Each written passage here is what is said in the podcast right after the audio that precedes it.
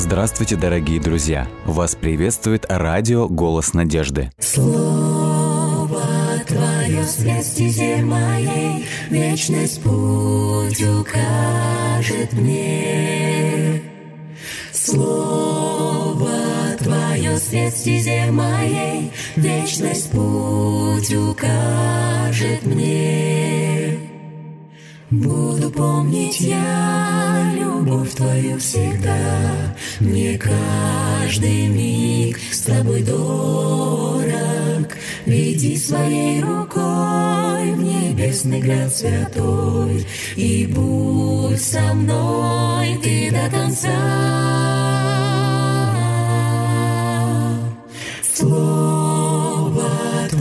Свет стезе моей, Вечность путь укажет мне. Слово Твое свет стезе моей, Вечность путь укажет мне. Если убоюсь, если я с пути собьюсь, Знаю я, Ты со мною, И в Твоих руках исчезает страх. Будь со мной Ты до конца, до конца.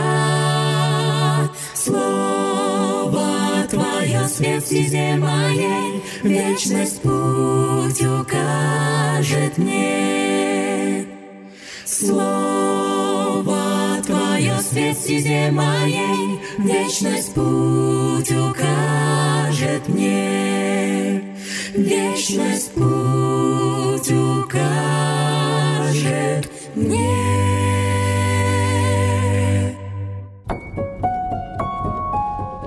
Пришло время читать Слово Божие. Мы читаем книгу Псалтырь, 38 глава. И если во время чтения у вас возникнут какие-то вопросы, комментарии, или есть молитвенные нужды, вы хотите, чтобы мы за вас помолились, присылайте свои молитвенные нужды и отзывы во всех социальных сетях официальной группы радиотелецентра «Голос надежды» или на номер WhatsApp или Viber, номер телефона плюс 7 915 688 76 01.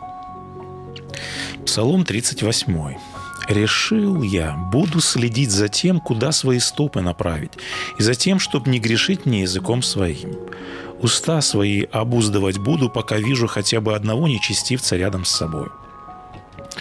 Так я оставался нем и безгласен, молчал даже о добром, но скорбь моя все росла и росла, горело сердце мое в груди. Когда я погружался в мысли мои, и огонь еще сильнее разгорался. И тогда дал я волю языку своему. Господи, помоги мне уразуметь участь мою и смысл отчитанных мне дней, скоротечность жизни моей помоги понять и принять. Вот ты дал дней жизни всего в одну или две ширины ладони, и век мой ничто пред тобою. Жизнь человека, как бы твердо он ни стоял, лишь дуновение ветра. Ходит человек, нося в себе лишь некое подобие жизни, совершенно напрасно шум поднимает, что-то копит, не зная для кого. И ныне, Господи, чего же я жду? На Тебя вся надежда моя. Избави меня от власти греха надо мною. Не дай мне оказаться посмешищем глупцов. Я стал нем, не открываю уст своих, понимая, что это Ты страдания мне послал. Возьми от меня беды эти, от ударов руки Твоей гибну я. Когда ты осуждаешь преступление человека и, наказывая за грех, исправляешь его, то все, что дорого ему, разрушается тобой, как от моли одежда. Всякий человек лишь ветра дуновения. Услышь, Господи, молитву мою, и внемли воплю моему, не отверзись в молчании о слез моих, ибо странник я у тебя, пришелец я здесь, как все предки мои. Отведи от меня взор свой укоряющий, чтобы я мог возрадоваться, прежде чем уйду и не станет меня».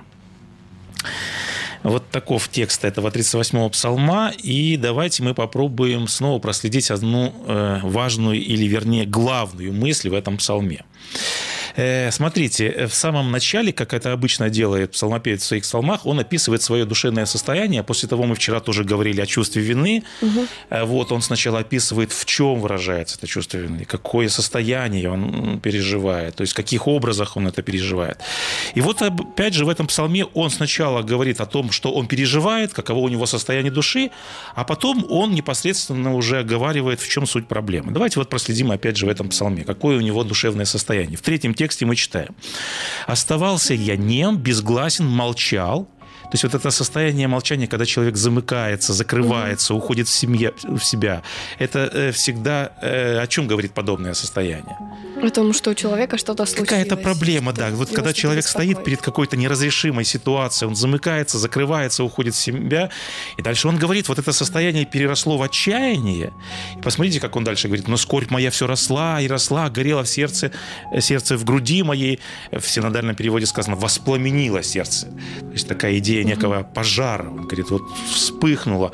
Другой автор как-то сравнивает с вулканом. Он говорит, вот в вулкане некая подземная энергия как бы накапливается, накапливается, а потом вся эта энергия, когда не может уже найти выхода и накапливается, что происходит в результате с вулканическими э, всеми там... Взрывается. Он взрывается, он извергается. Вот подобно вот этому взорвавшемуся вулкану псалмопевец говорит, когда я погружался в мысли свои, огонь еще сильнее разгорался.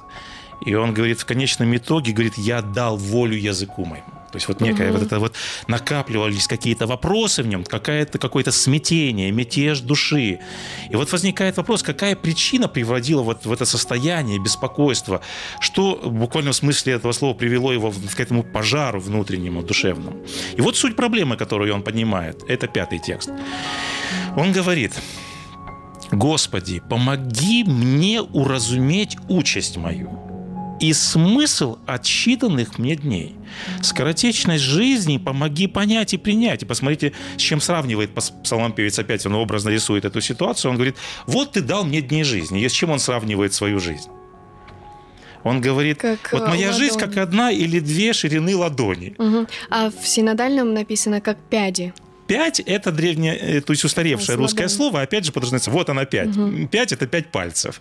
Вот, то есть ну, в современном просто пояснили э, более понятно. То есть вот ширина ладони. Он сравнивает, вот говорит, ну все равно, что вот две ладошки, говорит, ну вот что жизнь моя, вот приложил, и, и все. И все. И все. Вот, вот, вот она как бы вот 10 сантиметров моей жизни.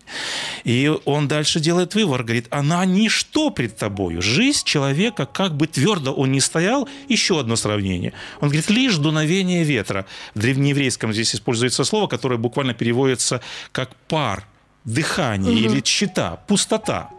Вот. И дальше в седьмом тексте псалмопевец говорит, ходит человек, внося лишь себе подобие жизни. А в синодальном сказано, подлинно человек ходит подобно призраку.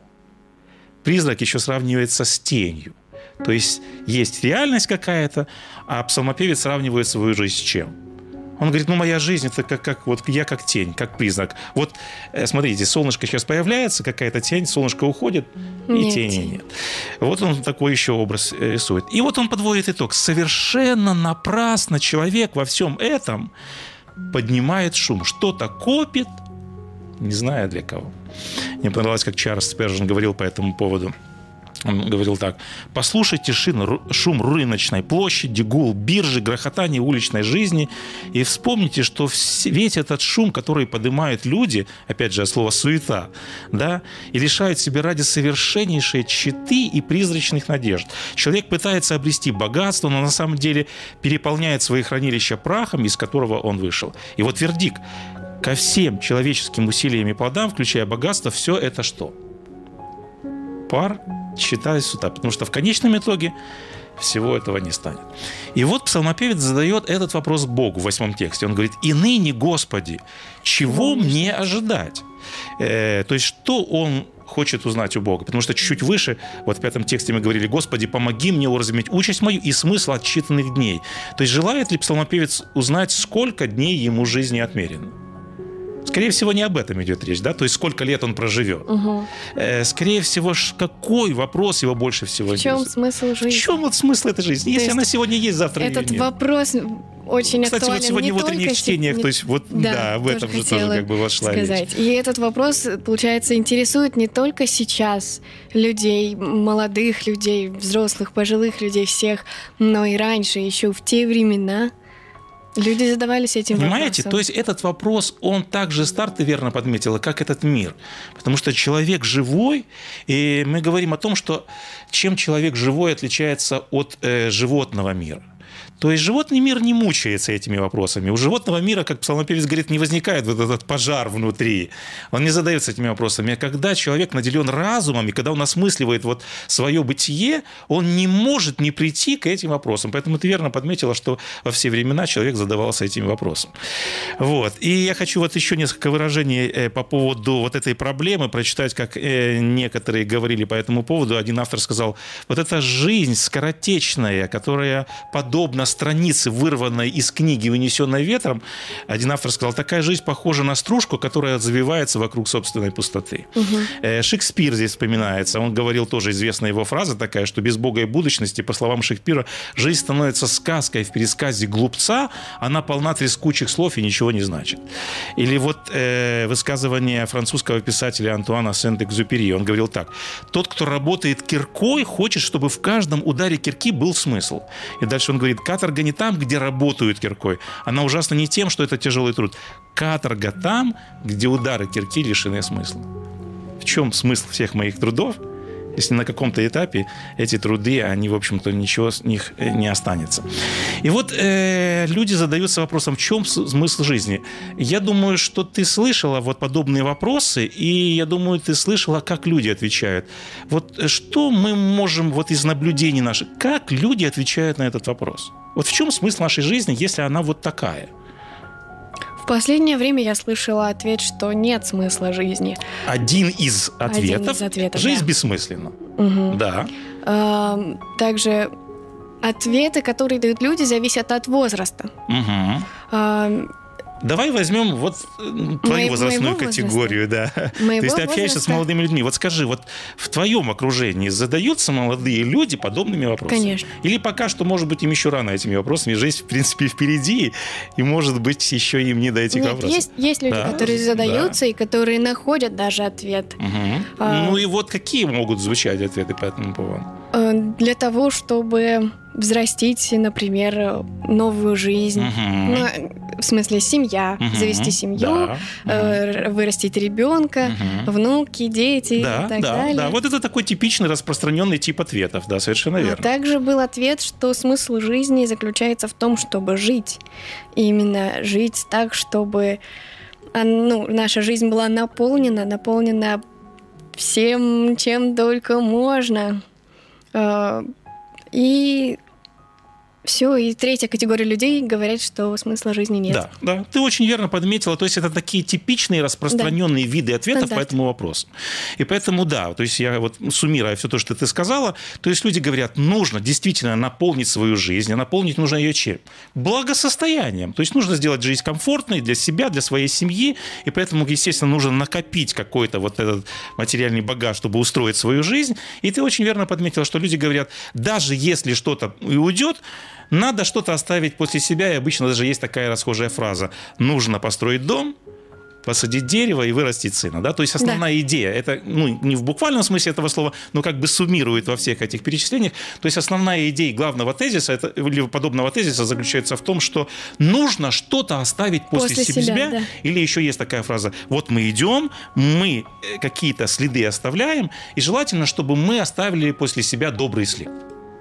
Вот, вот такая точка зрения. Знаешь, я вот когда слышу подобного рода вопросы, мне как-то эм, понравилась программа, которую я однажды смотрел по Первому каналу. Это была программа Александра Гордона. И она как раз была на эту тему, собственно говоря, что очень интересно. Редко, в общем-то, мы такие программы смотрим. И посмотрите, что говорил ведущий этой программы. Он, ну, в общем-то, задаваясь вопросом, есть ли будущее у нашей цивилизации, в общем-то, так называлась тема этой программы.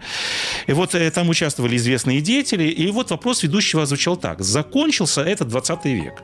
Это было где-то вот приблизительно вот в, то- э, в те годы. И он говорит так, я сейчас как буревестник чувствую, что буря, которая грядет, то будущее, которое нас ждет, это уже скорее всего приближается. И вот он задает, э, значит, аудитории, которая находится в студии, вопрос, что нас ждет в будущем? Вот. И были вот разные вопросы. Один э, значит, э, социолог говорит так. То, что мы живем в эпоху, которая полна знаками, и это очевидно, в общем-то, говорит автор.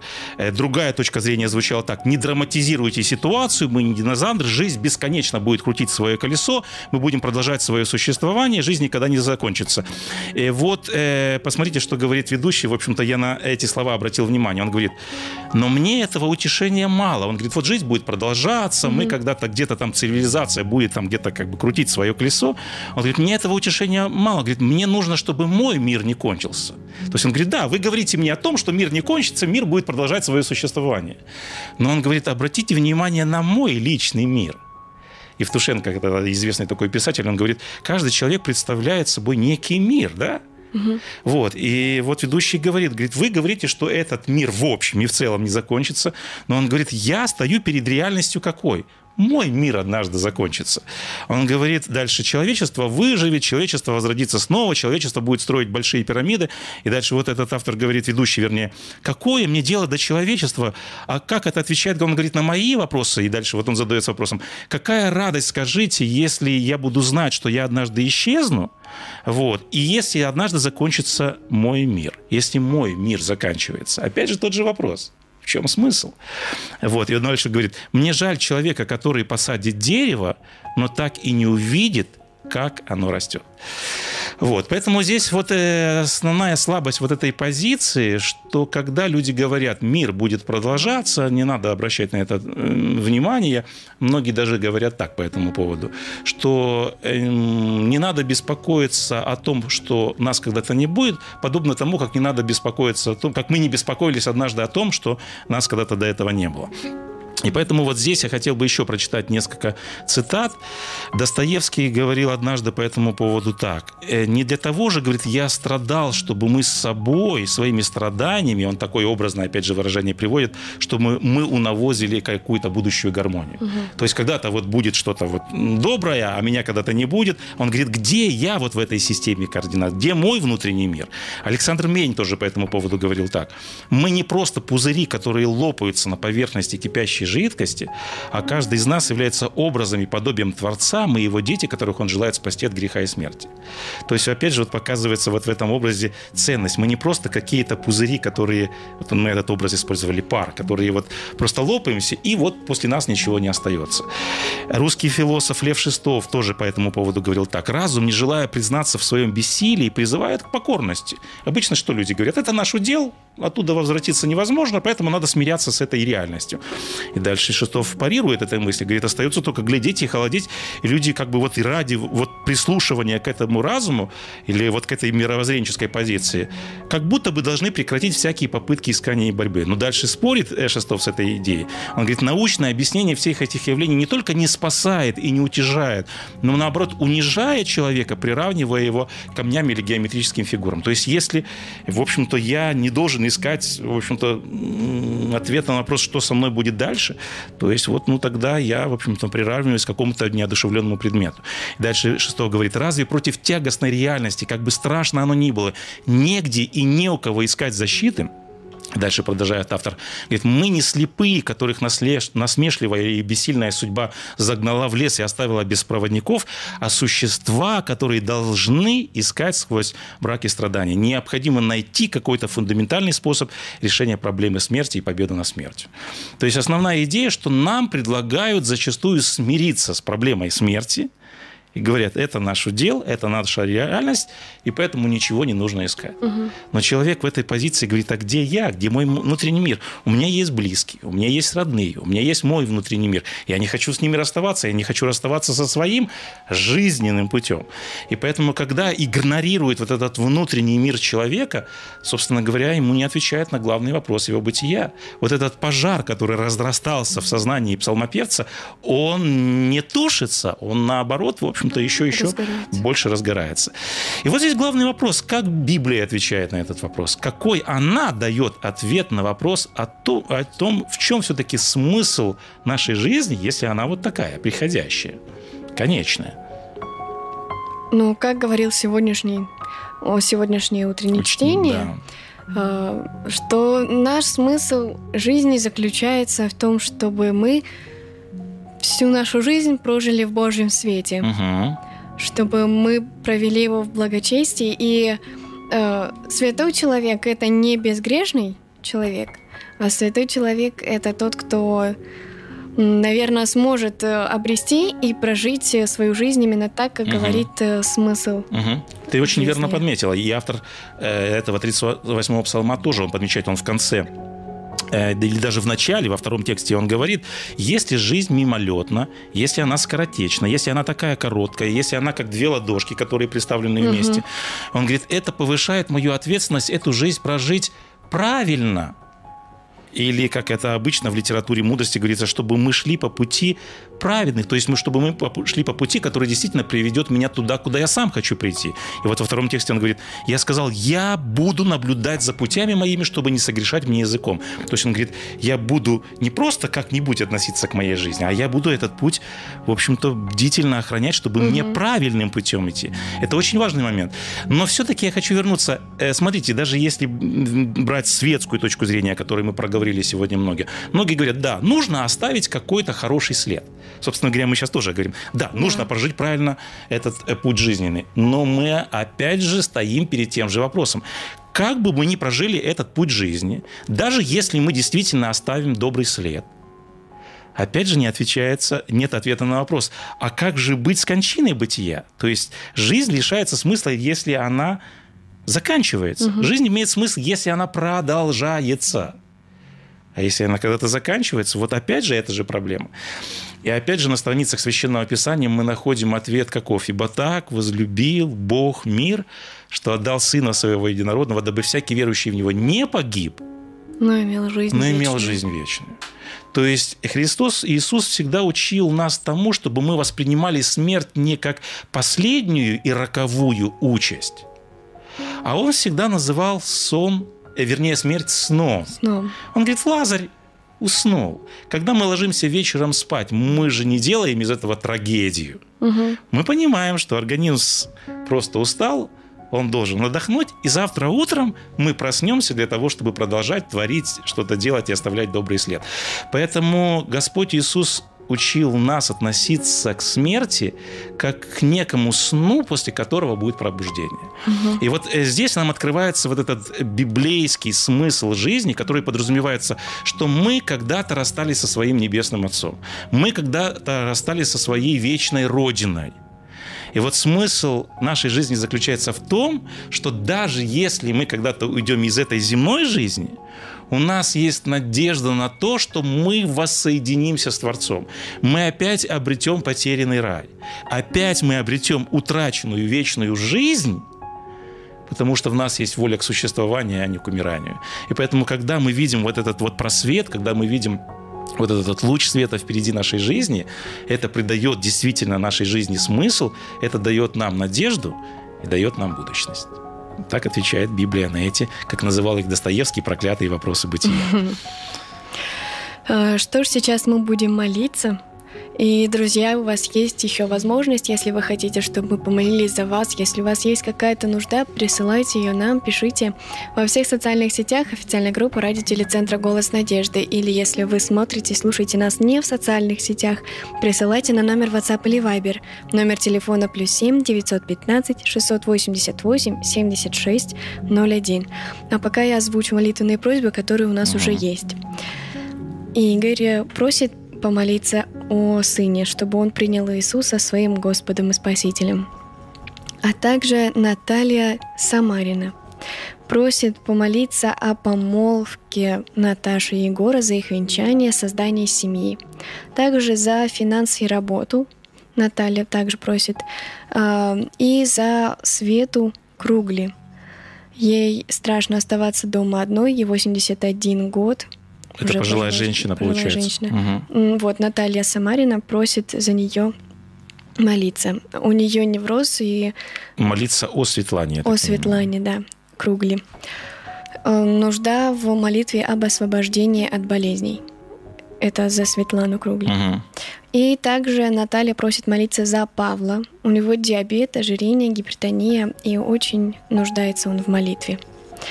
И Также Наталья просит молиться за свою сестру Свету, которая перестала ходить в церковь. Ей сейчас очень сложно, у нее умер ребенок, и она воспитывает одна троих детей. Также есть э, молитвенная просьба за мою подругу, э, и она просто улетает и просит молиться за перелет, угу. чтобы было благополучно, потому что сейчас мы знаем, как у нас авиатранспорт, все это ненадежно. И мы верим, что... Да, сегодня у нас много молитвенных просьб, и мы с радостью будем обращаться к Господу, надеясь, что Он будет все слышать наши молитвы. А также Александр Чичулин только что угу. попросил помолиться за Ольгу Афонину. У нее сегодня день рождения. Угу. Вот так. Хорошо, давайте мы обратимся угу. к молитве. Отец наш Небесный, во имя Христа Иисуса мы обращаемся вновь к Тебе, к Небесному престолу. Мы благодарим Тебя за то, что Ты наставлял нас сегодня в Слове Твоем. Мы действительно с псалмопевцем задаемся этими сложными вопросами бытия, и мы так благодарны Тебе за то, что в этом темном мире, который не имеет ответов, правильных, истинных ответов на эти вопросы. Мы так благодарны Тебе за то, что Ты даешь нам надежду и будущность. Мы благодарны Тебе за Иисуса Христа, который благодаря своей жертве дал нам эту надежду. И поэтому мы, Господи, хотим всегда с терпением, с верой сохранять эту надежду и делиться этой надеждой с другими. У нас сегодня, Господи, много молитвенных просьб, и мы искренне хотим каждого из этих людей принести, Господи, к Тебе и просить о каждом из них во имя Иисуса Христа. Наша сегодня особая молитва о Игоре, ты, Господи, помоги, чтобы его сын мог прийти к покаянию. Ты поведи этого молодого человека особой дорогой. Кривой путь сделай прямым, а тьму сделай светом.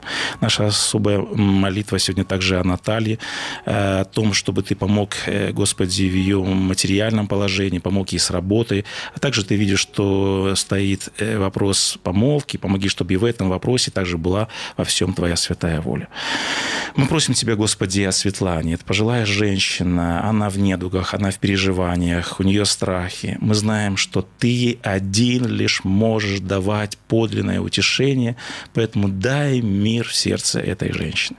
Наша сегодня особая молитва также о Павле, у него серьезное заболевание. Мы просим Тебя о том, чтобы Твоя целительная рука коснулась его тела, также просим Тебя о сестре Наталье, чтобы также в ее жизни, Господи, явилась Твоя рука и Твоя сила. Александр также просил молиться об Ольге Афониной, благослови ее, когда у нее сегодня день рождения.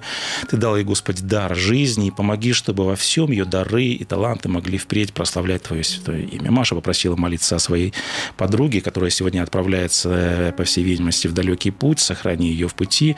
Помоги, чтобы она благополучно добралась до назначенного места. Ты знаешь все пути наши, Господи, Господи, в этот день, всех наших слушателей. Благослови каждого из нас.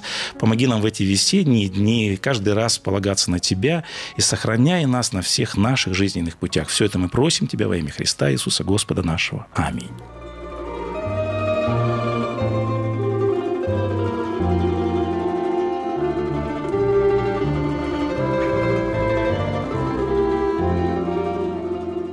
Дорогие друзья, вы можете оставить свои сообщения через WhatsApp и Viber по номеру плюс 7 915 688 7601 или позвонить нам на бесплатную линию, которая работает на территории Российской Федерации. Номер 8 800 100 ровно 1844. 8 800 100 ровно 1844.